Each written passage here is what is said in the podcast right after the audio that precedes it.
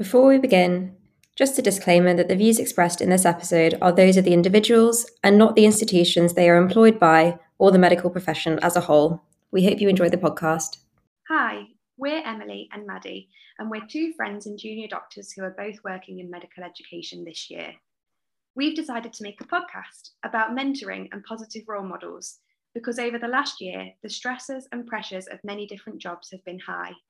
Unfortunately, sometimes this leads to a breakdown of communication, teamwork, and leadership. We think that by talking through the positive experiences of individuals in different fields, we can get people thinking about what qualities they seek in a role model for themselves, and equally, what would make them a good mentor for others. In each podcast, we interview someone from a different discipline and ask them to tell us about a time that they felt they had a positive mentor or role model and why. We hope some of these discussions can prompt us all to be better leaders and role models and can break down some of the barriers to improvement within different professions. It's my great pleasure to introduce a very old friend of mine and now esteemed author, Olivia Yallop. Olivia and I went to school together, and although she's always been a precocious writer from day dot, I'm so excited to have her here with us today to discuss the ever relevant and continuously changing topic of influencer culture. Welcome, Livy. Thank you so much for having me. I'm so happy to be here. Thank you for joining us. Olivia Yallop is a digital strategist, trend analyst, and writer specializing in social media, internet culture, and the creator economy. At Livy Yallop on Twitter and Instagram. Break the Internet is a definitive account of the creator economy. It takes a deep dive into the influencer industry, tracing its evolution from blogging and legacy social media, such as Tumblr, to today's world in which YouTube, Instagram, and TikTok dominate. Surveying the new media landscape that the rise of online celebrity has created, it is an insider account of a trend which is set to dominate our future. So, welcome to the podcast. Thank you for coming on. We're going to start with the question that we've asked everyone so far that comes on the podcast, which should hopefully lead on into some conversations about your book and all of the other things that Mads has just mentioned in your bio. So who is your role model and what qualities do they have? This is a really good question. I had to think for a little while about who a singular role model would be. I would probably point more to a group of internet culture writers who have emerged over the past maybe 5 years. People like Patricia Lockwood, Lauren Oyler, and Gia Tolentino, who used to be at the New Yorker and has written a book which lots of people may probably have read called Trick Mirror. And the reason I admire this particular group of internet writers who are all kind of loosely interconnected is because writing about the internet tends to fall into one of two camps. It's either very kind of tech optimistic, Silicon Valley fueled visions of the future and a kind of grand declaration of the way in which algorithms are going to make our lives better, or the gig economy is an inherently good and amazing thing which is going to revolutionize all of our lives. Or it tends to be really kind of techno-pessimist, kind of scaremongering about dystopian futures and, how living in the metaverse is going to be a nightmare for us all. And what I think that I love about this particular group is that they have a much more sensitive approach to writing about the internet, and also particularly their experiences growing up with the internet. I think we're all roughly the same age, and we're really the first generation who've had that really embodied experience of the internet. So growing up, maybe we knew a time before the internet, we just knew a time before the internet, but then as we've matured and developed, our own adolescence has mirrored the adolescence of the internet itself. So it's a really interesting perspective to be writing from, and I think they just have they've got a really great approach that's kind of intellectual and academic, but also really human and real, and speaks to that kind of collective experience that we all have growing up online. Yeah, that's really interesting. You make a really good point that we've kind of grown up as the internet's grown up as well. So I feel like we've developed and been watching this kind of develop in real time. And out of those writers that you talk about and those two kind of polarizing views, would you say that you sit in one particular camp?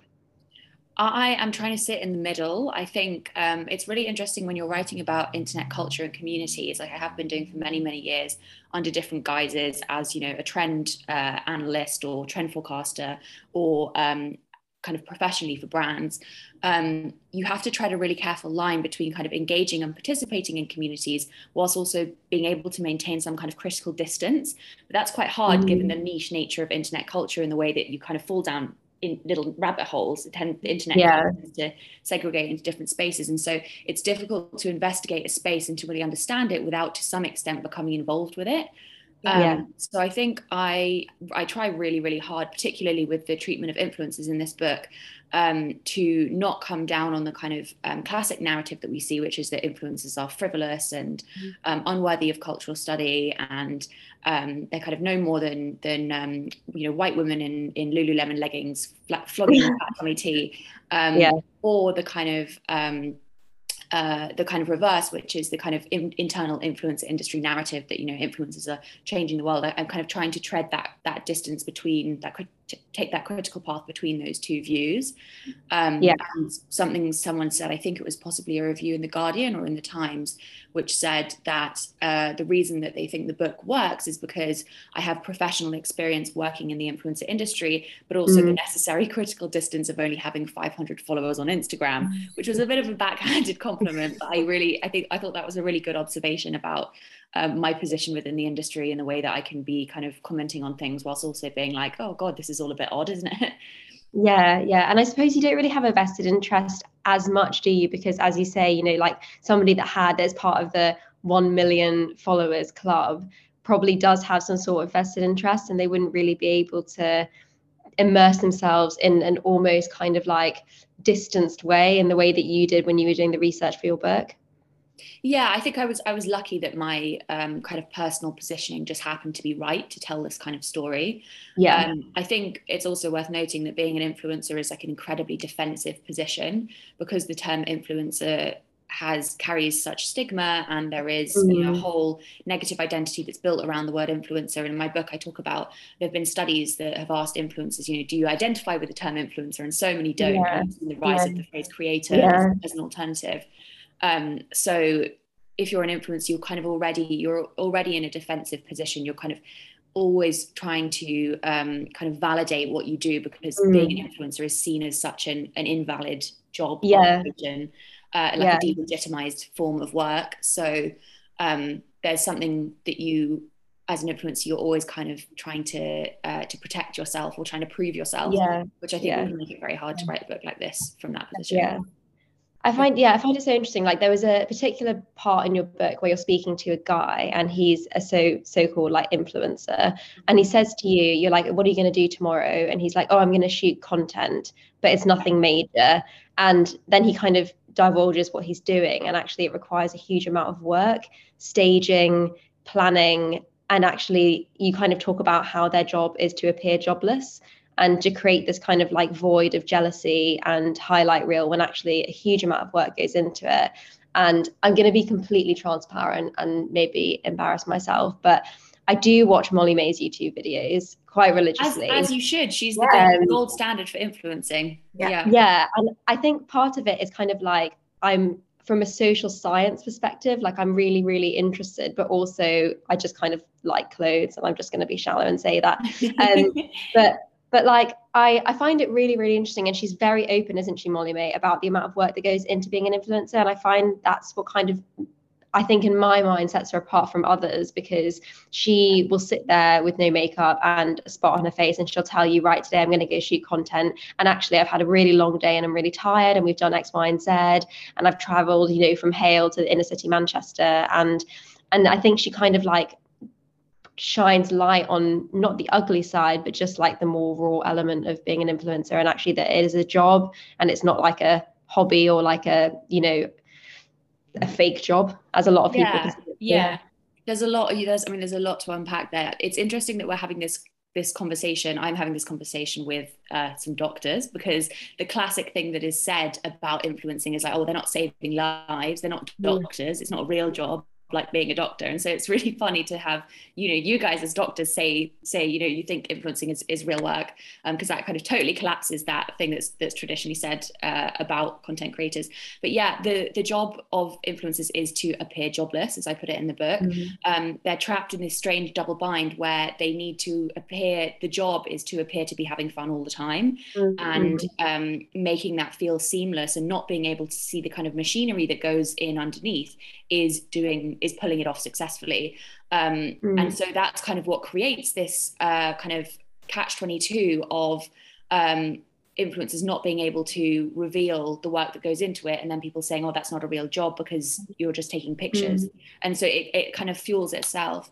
And it's worth also saying that this is one of the reasons why influencing is an industry which is very, very ununionized, and there isn't particularly strong labor representation, because it's so easy to dismiss this as kind of not being a real job. And that plays into broader conversations around, you know, platforms encouraging behaviors from users, such as producing vast quantities of user-generated content that they need to prop up their platforms. YouTube, Facebook, Instagram, etc., all need influencers to be creating content, because that's the basis on which their business model operates.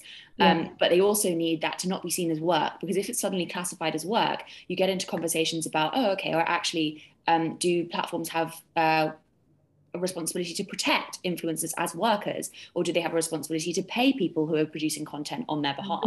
If you think about social media, I look back and think about social media over the 2010s, and it seems like almost like a massive scam. We have all collectively, billions and billions of us, been laboring online for free, for Facebook, YouTube, by creating content, by posting selfies. We've been basically running these businesses for them without seeing anything in return. Only a small amount of people, influencers, have managed to capture value from doing that. Everyone else is just blogging and tweeting and whatever, is not seeing a cent.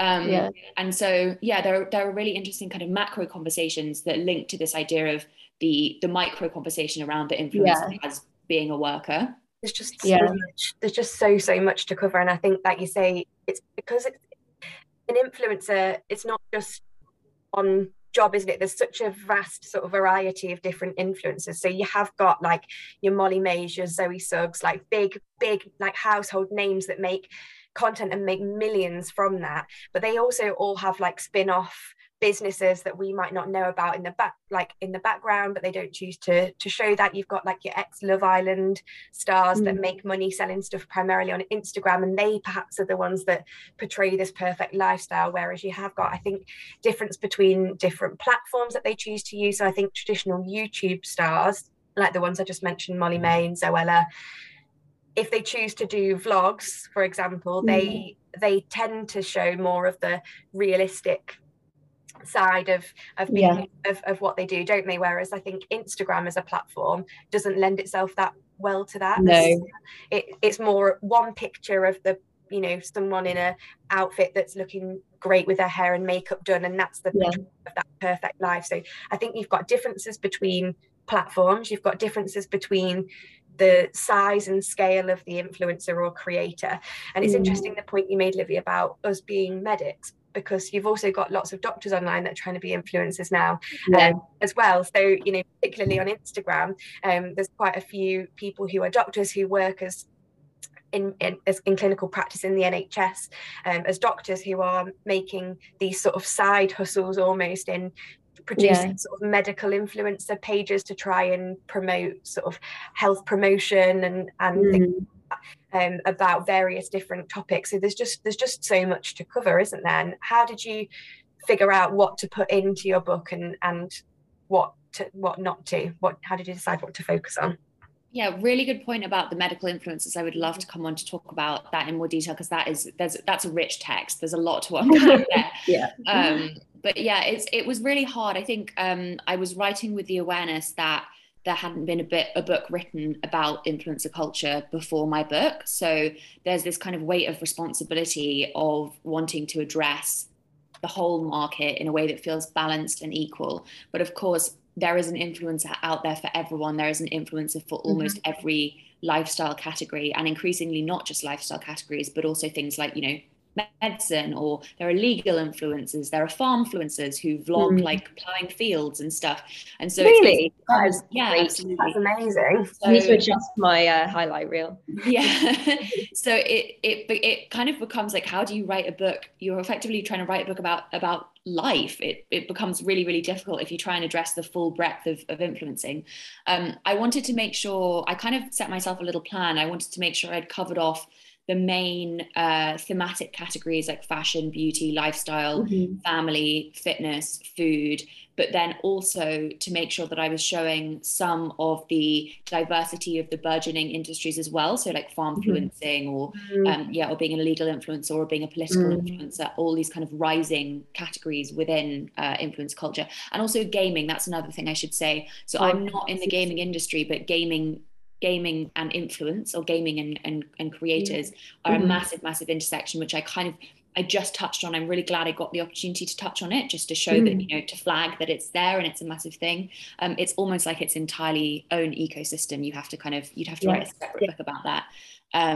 But yeah, I just wanted to make sure that I'd kind of covered the key, to give people a lay of the land, to make sure that they'd appreciate the kind of scope and scale, and see that it's not just beauty gurus contouring on camera, or the women in leggings. There's a lot more to it than that. And even now, I mean, the kind of hottest influencer of Q4 2021 is employees from M&S Romford who've gone viral on TikTok for lip syncing to like Backstreet Boys and so yeah, I mean it's the kind of scope and scale of what could be considered influential is massively expanding.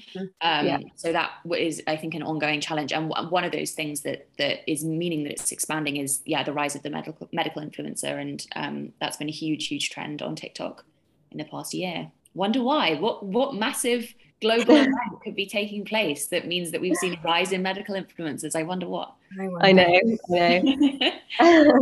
I guess that kind of brings us on to the pandemic and, you know, medical influencing. And I think it's really difficult to sit on the fence in this particular area. I think every medic will either be on one side or the other, that either it's a force for good or it's a force for bad.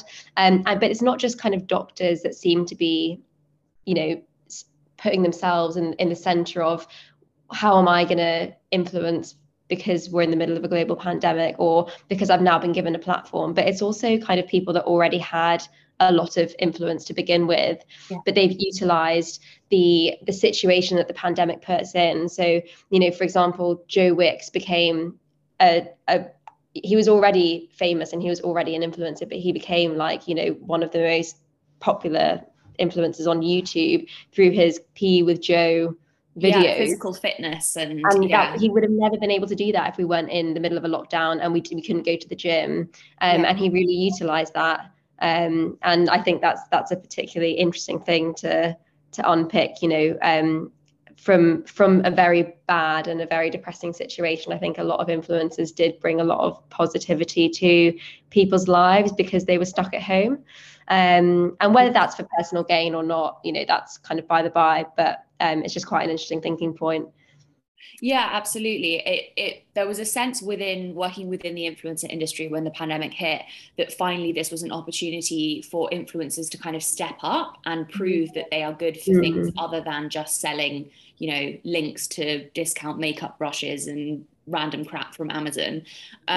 That they could kind of use their influence and use their platform for social good. And so it was a real kind of proof case for the influencer industry to say, like, look, influencers are a force for good. We can tell people to stay at home. We can tell people to wear masks. We can urge people to go and get vaccinated, et cetera. So there was a big kind of outpouring of support, and there were specific instances in which influencers used their platforms to directly raise money for the NHS. I don't know whether you guys saw any of the results of this or knew of this, but it was definitely a kind of big thing. Yeah, so I just have some notes here, but Fleur de Force, who's a big British YouTuber, she's part of that kind of that OG wave of YouTubers. She did like a Bloggers for NHS auction and had about 3 million people kind of tuning in. Saffron Barker, another OG British YouTuber, did YouTubers for NHS Heroes campaign. So yeah, there were a lot of kind of a lot of awareness raising efforts, and then a lot of actually tangible material resources raising efforts. Because I did see a lot of those kind of, you know, influencers doing a selfie, holding a sign saying like, "We love you, NHS." And I was just thinking, this is a bit weak. I'm sorry. I've seen your back end, and I know that you can make, you know, X money by posting a link in X amount of time. I want to see more than a selfie. That's so, very, very fair. Yeah, you're right. It was a good moment for influencers to kind of prove that they are more than just capable of selling you on stuff. Yeah, definitely.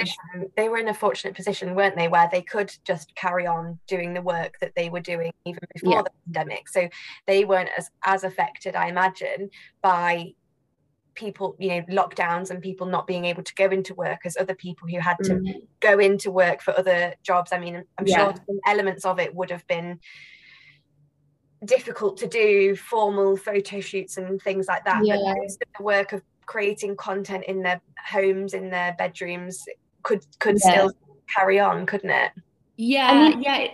Some kinds of influencers could. Travel influencers really suffered, and and some of them kind of came out and said like, look, we're having a really hard time, and they were widely mocked for, and you know, it was cast as like, oh, influencers complaining that they can't go to Bali, blah blah blah. Right. But that's actually like not the case. If you're, you know, a parent, it's their livelihood. And, exactly, and that equally speaks to the way that just what they do is delegitimize. Like if you you're just saying you just don't believe that they should be able to earn money, and you're not happy with the way in which they're earning money. But on the whole, compared with, I guess, you guys who were massively disrupted, then it was probably a bit of an easier ride for them. Yeah, but it's different. It's take that example. You wouldn't say like, oh well, all of the pilots and like airline staff that now are losing their jobs because no one's flying because of lockdown. We were all like sad for them, but how is that different to like a travel blogger or a travel writer who makes money from going to these places and writing about them, which then ultimately influences us and where we go on holiday and the places that we stay and the things that we do.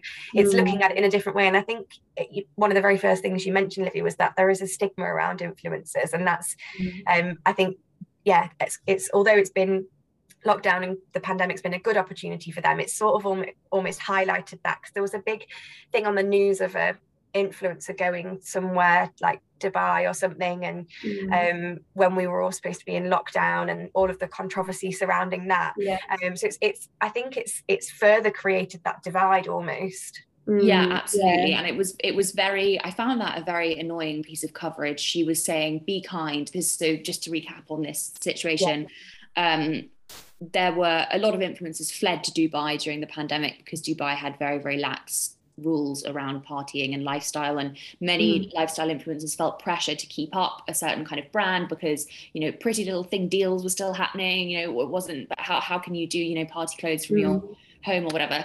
I mean, there's a lot to unpack there, but I won't go into it. So an influencer had gone to Dubai, and then I think she'd been fined on the way back, or she was calling in from Dubai, kind of defending her right to be there and saying she was being trolled for having gone to Dubai in a pandemic. And she was just saying, you know, oh, be kind. And it's just, it was such a deflection of kind of, I think, personal responsibility during the pandemic. I definitely wouldn't defend influencers' rights to fly to Dubai, but that was kind of an annoying situation. I think it didn't give a particularly good view of the industry.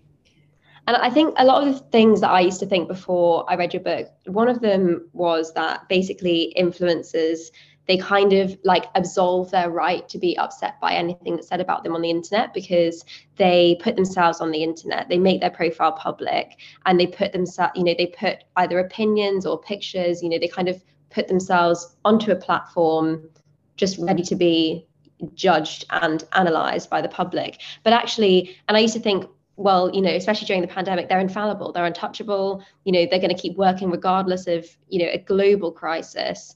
But actually, I think that they are very susceptible to certain things. One of them being, as you've already mentioned, you know, travel influencers or food influencers, you know, people or like food critics that mainly portray themselves on Instagram. They weren't able to go to restaurants, but also cancel culture, which is something that, you know, I think I only learned that word like within the last year, but it's a really, really interesting thing to think about, because it's pretty terrifying, actually, and would probably have huge lasting impact on somebody's mental health if someone is just constantly like trolling them on the internet. The barrage of abuse that people get, you know, everything from sexist, racist, xenophobic abuse, like it is really, and it's by people that hide behind blank profiles. And it's quite terrifying. And these people, they don't actually have the option of taking themselves off the internet because it's their livelihood. So yeah, they are kind of in a catch-22, aren't they? Yeah, absolutely. And it's interesting because influencers are often kind of championed as, you know, they're celebrities without gatekeepers. They're real celebrities who've got an authentic connection to their audience. They don't have, you know, big talent contracts and manager. Lots of them do have managers, but there's this image that they're not like Hollywood celebrities or like big pop stars or whatever, who are very, they've gone through this like institution of celebrity that exists in Hollywood and in record labels and in all of that kind of thing. But people forget that if you remove that framework, you also remove a lot of the safeguards that surround people who are in the public eye in order to protect them from some of the things that are bad about being in the public eye. And one of those things is, yeah, dealing with the vast volume of people kind of constantly giving you feedback on every aspect of your life and identity. So when people say, you know, oh, it's great, influencers, you know, I've got such direct connection to influencers, that's also simultaneously the best and worst thing about it. It's kind of, yeah, it's, as you say, it's a catch-22. It's simultaneously the reason why people like them and also a massive, massive cause of frustration, because I spoke particularly with mumfluencers who found that they feel very trapped because if they don't share information about their family online, then they're not going to earn money, or then their followers are going to start digging for it.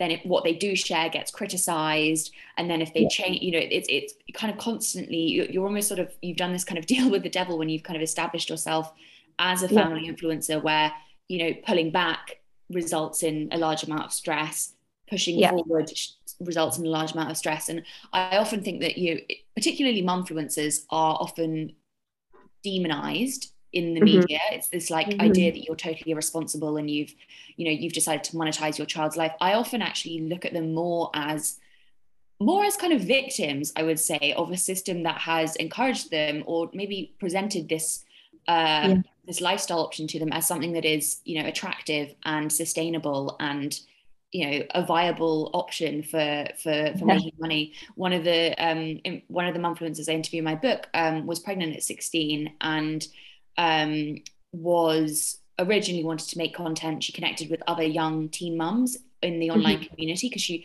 didn't know anyone else who was pregnant at her age, needed to connect, was, you know, desperate to share her experiences with people, and then thought, oh yeah, I want to start sharing as well, to be able to kind of to share my experience with other people and to kind of genuinely build a community. And very well meaning, this isn't someone who was like, right, I'm going to monetize my child. And then it all just kind of gradually spiraled. And then she was saying, you know, I was so young and I couldn't think of ways to support my family, my very burgeoning family of two. You know, and this platform seemed to be the best way that I could secure a stable future for my daughter. This is, I can make much more money doing this than I can working in a job, you know, part-time, because I've got to do childcare. So it's interesting. I think always these situations where we focus on the individual and focus on the mumfluencer as like the agent of responsibility is often, I think, misleading. And we should kind of look, one of the theses of the book is that we should be looking at influencers not as instances of individual agency, but more as a kind of product of the systemic forces around them. Very, very good point, and really interesting. I think one of the things that you mentioned in your book as well was that influencers kind of like, they collapse this boundary that we've always been told to keep, which is, you know, keeping your public and your private life separate.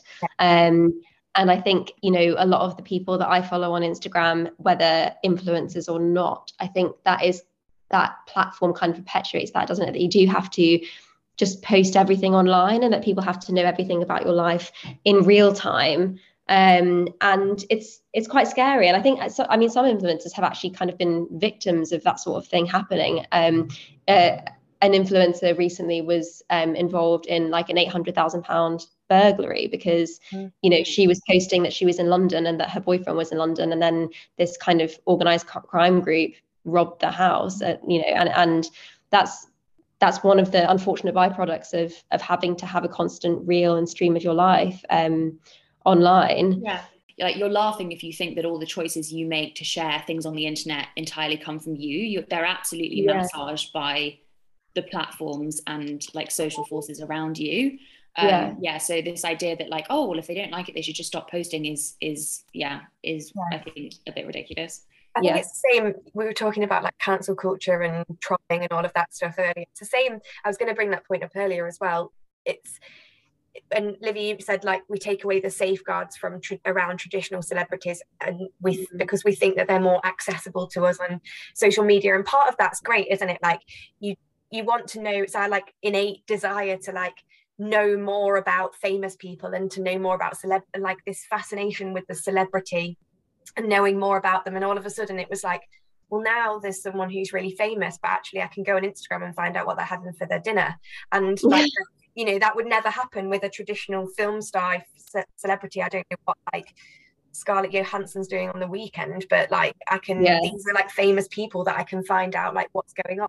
And that's the benefit to it. But on the other side, you've got that idea that they've opened themselves up, and you mentioned taking away those safeguards, but that's not only through people thinking they are entitled to the right to comment on parts of their lives and the choices that they're making, but it's also that physical security, safety of problem of actually, if you are putting things online, you're surprised by how much stuff in the background of videos, photos people can use to piece together where you live, you know, bank details, all sorts of personal information.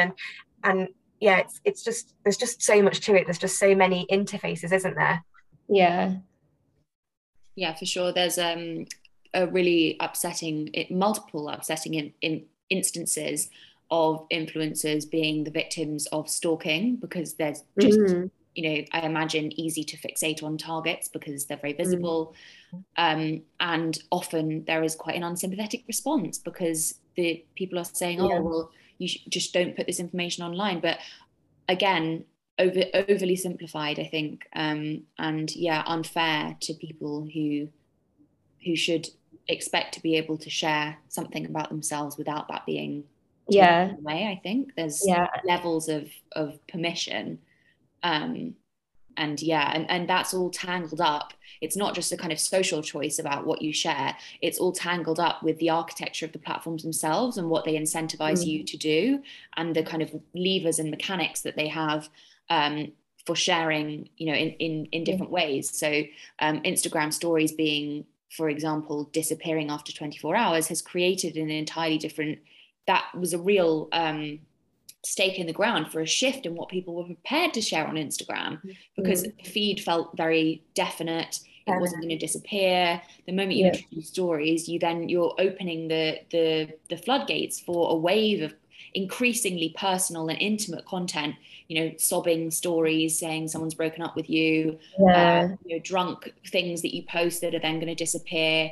Suddenly influencers felt like they could share a lot more, and that was actually like a something that was instigated not necessarily by themselves but kind of encouraged by the platform, and so it's not always the case that it's someone just saying, today I'm going to set out to share this. And another thing I found when I was speaking to people is that it's definitely a process of conditioning.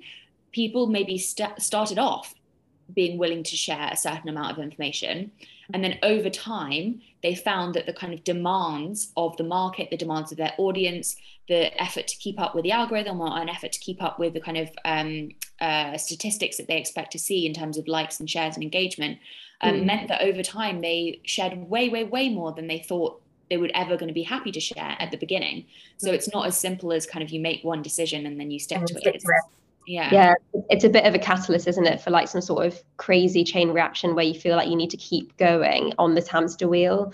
And one of the things that you talked about in your book was like, who influences the influencers? Like, and you drew a parallel to the tech industry, and said that what people do in the tech industry is they kind of just blow everything up and then wait for something to happen, and there's no guidance really, and there's no user manual, and like, who provides these people with advice? So for example, if somebody's posting a constant highlight reel on their Instagram story, and you know where they are at all times, and then they're the victim of a burglary. Does anyone sit down with these people and say, you need to get insurance, or maybe this isn't safe, or maybe you should get a bodyguard? Like, who advises these people?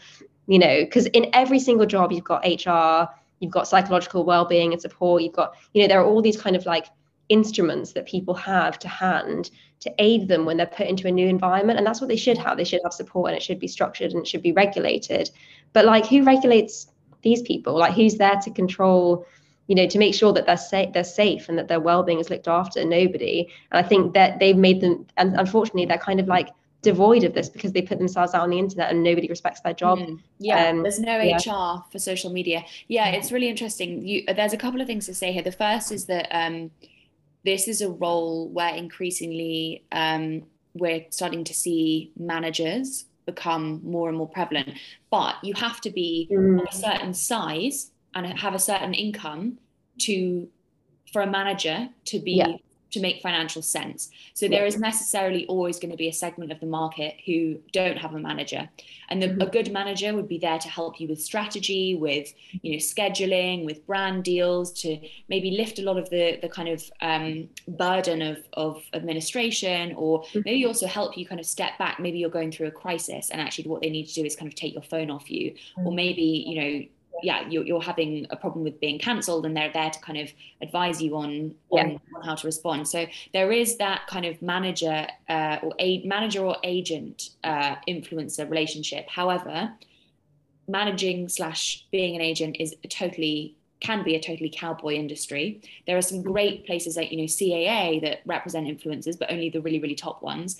There are a lot of kind of individual cowboys who are going around kind of managing or agenting for influencers, who are actually doing a terrible, terrible job and are doing things like scamming their clients, or, you know, not doing duty of care. So that's a whole other world. And there are a lot of very kind of viral stories of big public fallouts between influencers and agents, or influencers and managers. So if you're interested, have a Google. The other thing I should say is, like, this is where the kind of influencer labor movement comes in. So in the past year, we've seen a big surge in interest amongst influencers for unionizing. So there are a couple of different influencer experiments with unionizing. There's something called the Influencer Union in the UK, the American Influencer Union in the US, and Hollywood's SAG-AFTRA, which is the Screenwriters Artists Guild, and then I can't remember what AFTRA stands for. That's a kind of Hollywood union, has expanded to include TikTokers, YouTubers, etc. in what they do. So that's kind of one attempt to address this total lack of guardrails for the influence industry. And then also I should say that ongoing at the moment, as we are literally recording this, the UK is holding its first parliamentary inquiry committee into influencer culture.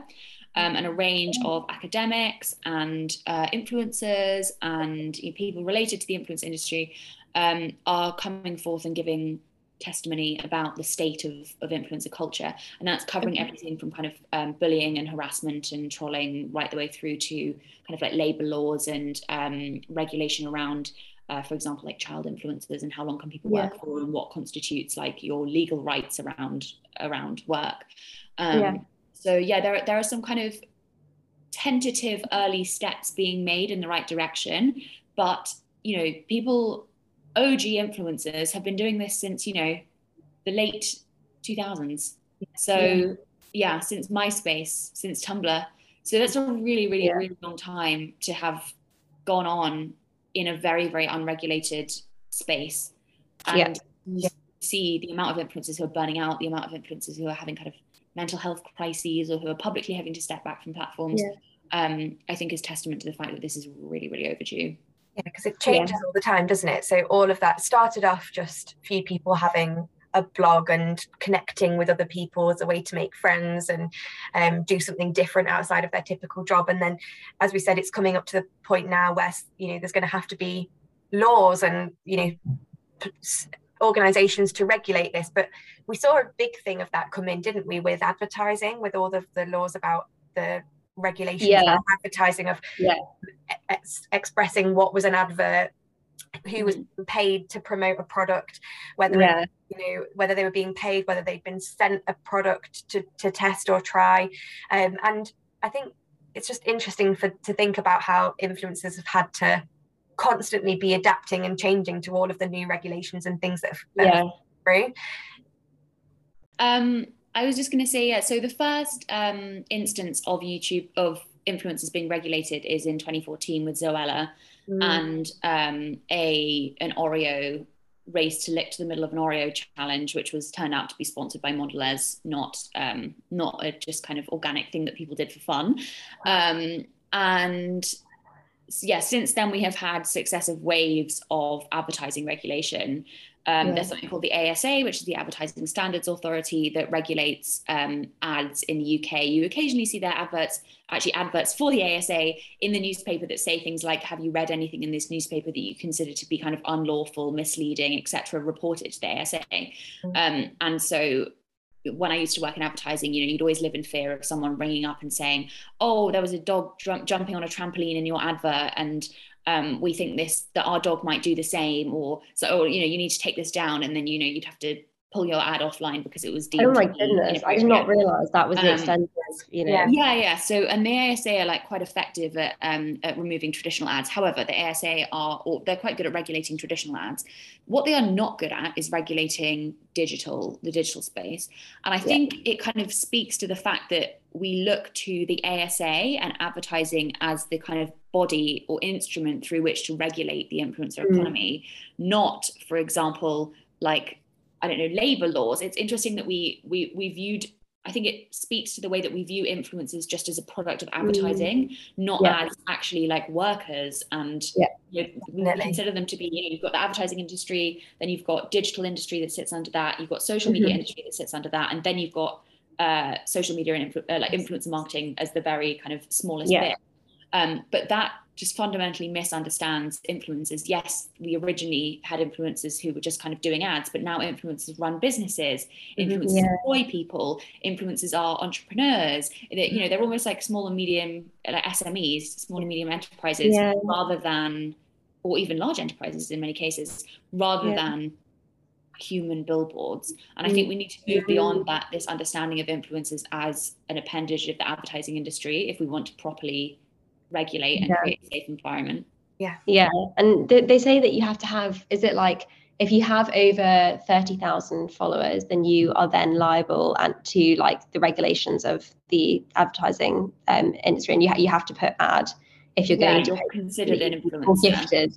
It's just very murky. I mean, they do a lot of the things that they bring out kind of fundamentally misunderstand the way that influencer marketing works. So there was a bit of a fuss a couple of years ago because the ASA declared that you had to put ad against something that you'd been gifted, when actually influencers a lot of the time haven't asked to be gifted things, and it's like so there was a big kind of, that put a big stake in the heart of the gifting industry that has really changed the way that the influencer gifting works. But and there were some kind of rumbles that you would have to declare on tax everything that you'd been gifted, and it was just, you know, things that hadn't really considered, it didn't really demonstrate an understanding of the ways that influencers work, and kind of appeared to crack down very, very heavily on things which maybe shouldn't be cracked down on, and miss massive other kind of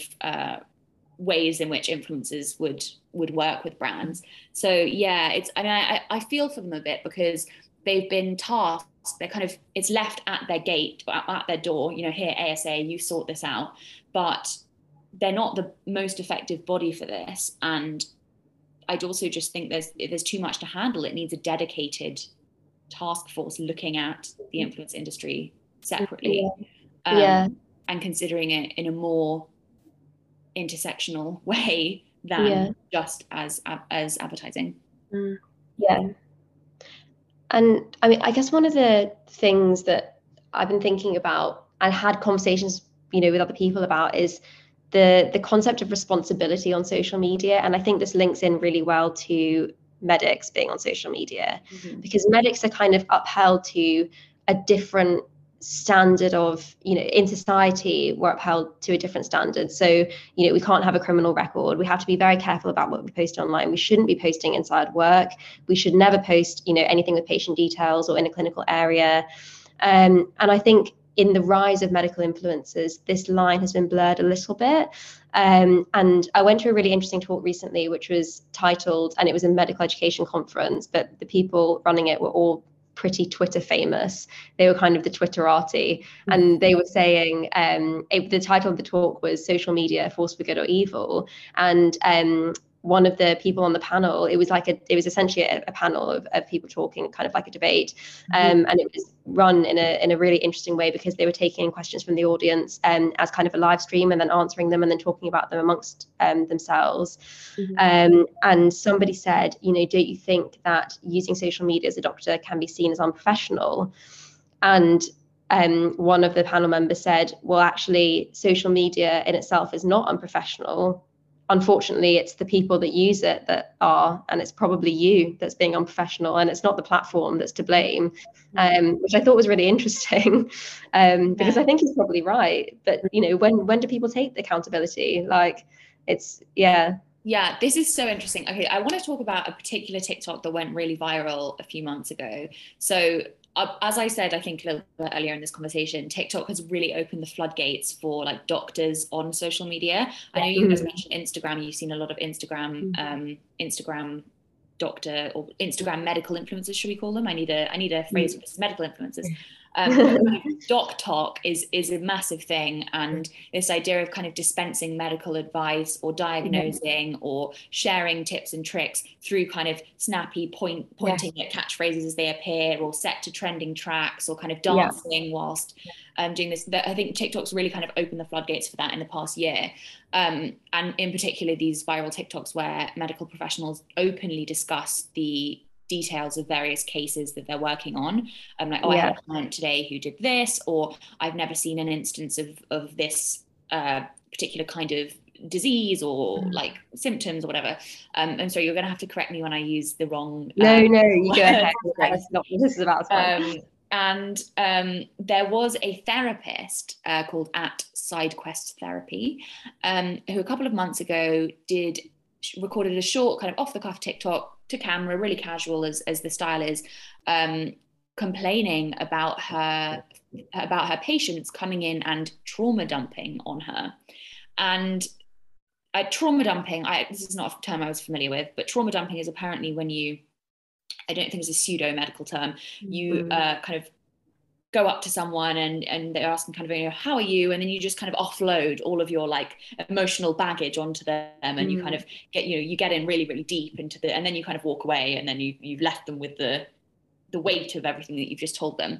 And this TikTok went viral on Twitter of people saying, how can you complain about your client trauma dumping when you're a therapist? Like, that is literally your job. That was literally my first thought. I know that's probably bad. And the second thought is, and then the second tweet that went really viral of screen sharing this TikTok said, imagine being this person's patient and logging onto TikTok and seeing your therapist complaining about you trauma dumping on them. Yeah. Like what an absolutely psychologically scarring experience. Of course. And it just, it obviously, it you know, her account was deleted. There was a kind of big interview where she tried to explain what she was doing. She said, oh, she was joking, blah, blah, blah. But it just really spoke to the way in which TikTok has become this kind of almost like cesspit for medical information, disinformation, misinformation, oversharing, self-diagnosis. People love to throw around all these kind of terms. There's a lot of therapy speak, you know, gaslighting, dissociation, trauma. People love to kind of almost medicalize the discourse on TikTok. And I just, it's really interesting. I think TikTok is such a Petri dish for this, to use a love that term. Great term. Where does it end? Like Mads was saying about accountability, like if you're putting yourself out there as a doctor or a nurse or someone in the medical profession on a social media platform, be it TikTok, Instagram, and you're putting yourself up there as a person with knowledge or with some semblance of authority, what happens if someone decides they want to come to you for advice, or so they go into your direct messages on Instagram, say, and say, I've been having XYZ symptoms. Say that lots of people decide to do that, and that person then misses can't reply to all of those messages and misses one, and it's something that turns out to be, you know, where is the line drawn between this sort of extracurricular out of work? Where, how is that being regulated? How can that, you know, I think you're just opening yourself up to just a nightmare waiting to happen, aren't you? Of people then saying, well, I direct messaged this doctor on Instagram 2 months ago and they never got back to me, and now I've been to see my GP and it's turned out to be something horrible. And then can you be liable for putting yourself out there as a doctor on Instagram or on Twitter or on whatever? 100%. It's really dangerous water. It's really, really dangerous water. I have a question. What is the official, as you guys are both employed by the NHS, right? Or are you employed by? Yes. Yeah. So, but we are regulated by the General Medical Council, so the GMC. Okay. That's like our regulating body, essentially, and they hold us to standards that we have to fulfill as doctors. Yeah. So each year we have a validation process, so we have an appraisal, and that makes sure that we're meeting certain competencies and that we're accurate, that we're basically reflecting on our practice. There's loads of different domains, and one of those is, you know, continuous reflection on our practice. So we have to declare any incidents, anything that went wrong, reflect, you know, show that we've learned from it, show that we reflected upon it, and also we have to meet certain levels of competency, like we have to show that we're up to date with our skills, you know, that we've clerked a number of patients, or if you have a job that isn't clinical, that you're still meeting those competencies. And essentially, you know, is this doctor year upon year fit to retain their medical license and fit to continue practicing? And, you know, one of those is, and one of the most important ones is confidentiality. And I just think it's such dangerous water to get into, not only, you know, because I think if you say, for example, I saw patient X and they had a really rare, interesting disease, and I'm going to convey this all over social media. One person, like someone could so easily locate you and say, this doctor works at this practice, they work in this hospital, you know, they can so easily be like, oh, that was my mum, because it's a rare disease. So how many other people are going to have it? Probably not very many. And I think that's a really, really, like, I personally do think that is quite an unprofessional thing to be doing. And even when, you know, like Emily and I are both still quite junior doctors, but I don't know about you, Em, but I get a lot of friends and family messaging me about medical problems. And I, you know, and it's really difficult because obviously you know, well, one of the first things is that you can't prescribe or treat friends or family. So along that vein, I always say to them, although it seems like I'm being, you know, it might be that I'm like, might come across that I'm being lazy or that I don't want to help them. But actually I say, you know, you really need to go see your own doctor. And the reason that I say that is because I think that they need to have someone objective that doesn't have an emotional connection to them. That's important. And also they need to be properly, you know, someone needs to take a proper thorough history, someone objective, that they don't feel embarrassed about divulging certain things which might be relevant to their medical history. They need to examine them, you know, and that's the way that you conduct medical practice, and that's the way that you diagnose someone. You have to take a history, you have to examine them, you have to do investigations, and you should not be doing that to a friend or a member of your family. And that's the reason that I always say to them, you need to speak to your own doctor. I've just had a quick look, because so as Mad said, the GMC regulate us, and they have guidance on all sorts of things, and they also have guidance on doctors' use of social media. Okay, I would love, let's hear this. This is so I've just got it up. It doesn't sort of say that you can't. It says at one point that if you identify yourself as a doctor in publicly accessible social media, you should identify yourself by name. So you shouldn't go under a pseudonym. You have to say who. You know, this is me. I'm, you know, Dr. Emily. You know, because any material written by an author who represents himself as a doctor is likely to be taken to trust, may reasonably be taken to represent the views of the whole profession. So that's their backup for that.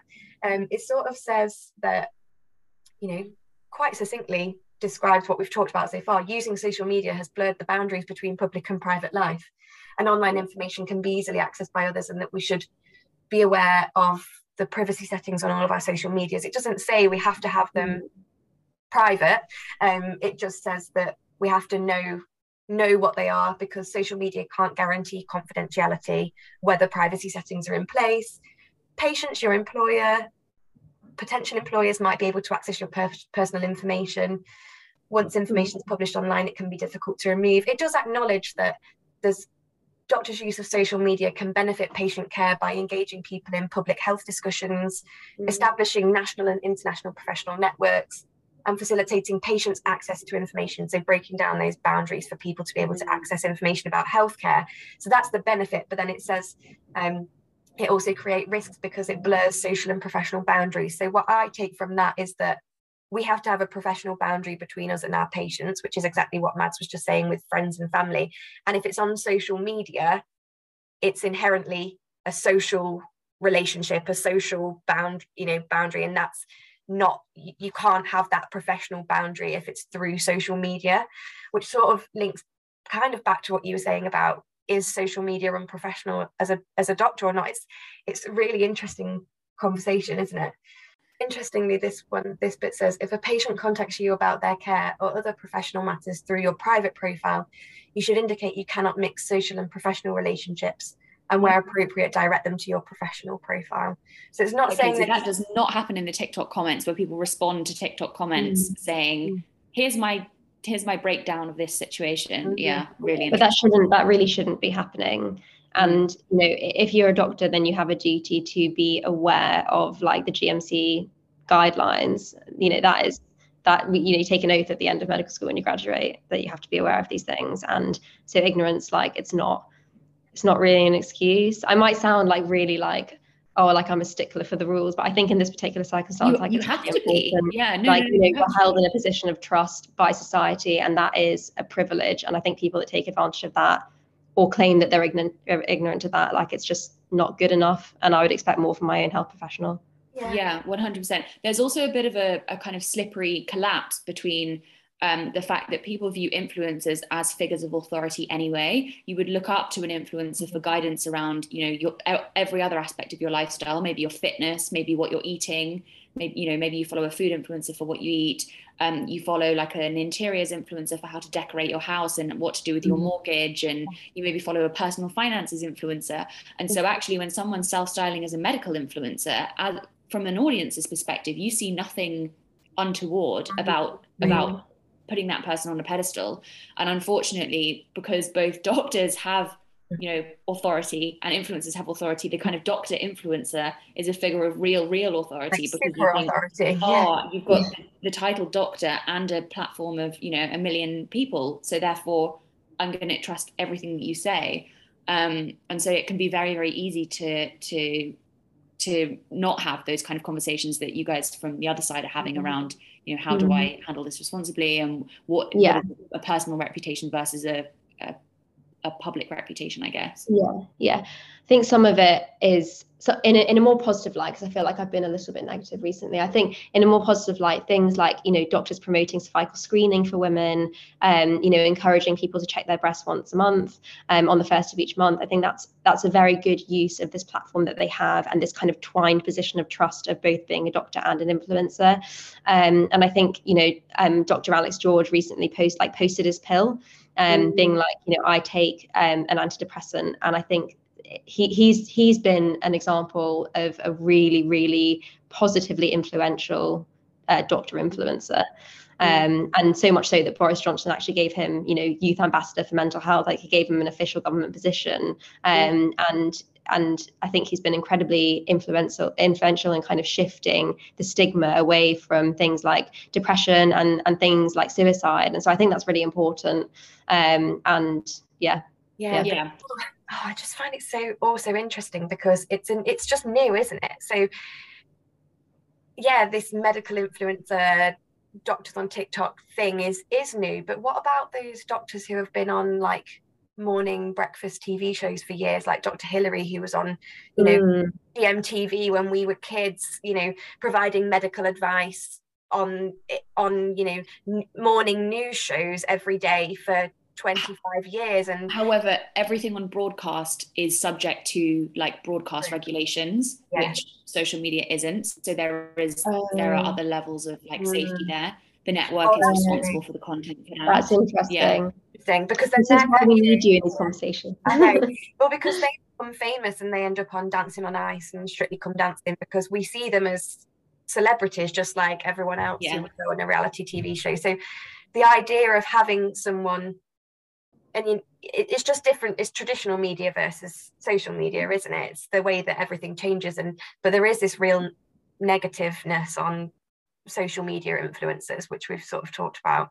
Yeah, you make a really good point that actually the idea of the like celebrity doctor is nothing new. Even like, I'm just thinking, I saw an advert the other day, really weirdly, an advert featuring Rasputin, and I was like, oh my god, the OG medical influencer. He's like providing medical services to the core of King, I don't know, whatever his name is. But yeah, this idea of, and also like in medieval times, you know, you'd have like the doctor to the king or whatever. There's this idea of like status in being a kind of medical professional. There's an idea of like you are elevated, or you're, you know, people look up to you because you're kind of you have some kind of access and some understanding, which obviously is to be respected. And it's just the way that then that sense of status then transposes onto a new architecture for organizing social relations. And it's just the kind of intersection of those things, which maybe is a bit dodgy. But yeah, it's interesting. I think the other thing I would say about Dr. George, you is it Dr. Alex George? How do you say Dr. Alex or Dr. George? I feel like he goes by Dr. Alex. Dr. Alex, okay. But it would professionally be Dr. George. Dr. George, okay. Dr. Alex George, just to hedge my bet. I found that appointment really interesting because, and I'm going to say something possibly a little bit more critical. And it's not to say that it's not to say that I don't think the work of raising awareness around serious mental health problems, not just kind of and generalized anxiety, which I feel like is no longer taboo, raising concerns around suicide and normalizing conversations like that. Absolutely fantastic work, to be commended. No notes. But interesting that the Conservative government choose to promote and elect these kind of influencer medics or influencer doctors against a backdrop in which they are kind of cutting funding to the NHS. And it feels to me like the rise of the medical influencer links into a broader shift from viewing the NHS as this like big institution of lots of people that requires systemic levels of funding, and treating as a kind of public good and a public body, shifting attention from it as a kind of institution to a series of kind of heroic individuals who we can kind of lionize and, you know, clap for carers and amazing individuals like Alex George. It's a really helpful narrative when you're trying to defund a large institution like that, to kind of point to the individuals that make it up rather than the kind of collective body. So I feel like there's potentially something there in the rise of the medical influencer and the way that the medical influencer is being embraced by a Conservative establishment, which isn't to say that the work that Dr. Alex is doing is not fantastic. That's obviously great, and I think a really forward-thinking approach to actually elect someone who can work closely and who can reach like much better audiences than kind of leaflets or, I don't know, the traditional ways of advertising. Yeah, it's a really interesting point. I guess a big sort of a general theme of everything that we've talked about in the last sort of 45 minutes or so has been about balance, and that's sort of going right back to the start. Livy, you said that there's a shift, there's a real disparity between either influencers are good or influencers are bad, and when you were writing your book you were trying to keep a balance, or the writers that you respected in your industry were ones that had balance to their work, of not falling into sort of one camp or the other, or you know, the balance between influencers in COVID, some good things coming out of it and some negative things coming out of it. And we've talked about towing that line and the balance throughout. I'd say that's the sort of main theme that we've had in our conversation so far. How did you keep the balance when you were writing your book of not falling into influencers are good or influencers are bad? It's a really good question. I think it was a case of making sure that you're always searching out counter narratives for anything that you have a hunch about, or anything. If I was setting out to investigate something with a preconception, I wasn't allowing my research just to back up whatever it was that I was hypothesizing before I entered the space. Yeah. So a lot of things in the book, you can see I'm actually quite blunt about addressing that and saying, you know, going into this experience, I had assumed this, and actually my mind's been changed in this way, or this fulfilled my expectation, but this didn't. So in a way, it's kind of showing you're working and just being really, really honest and open about what you thought you were going to find, and then what you actually found. Yeah. And then also when interviewing people, to make sure that if, you know, someone is claiming something, then I'm always trying to find someone who would counter that narrative, or who would have an alternative perspective and experience. I'm only, you know, one person with very limited worldview, you know, as only one person can be. So making sure that you have a real, like, diversity of sources when you're kind of constructing the piece as well, I think is really important.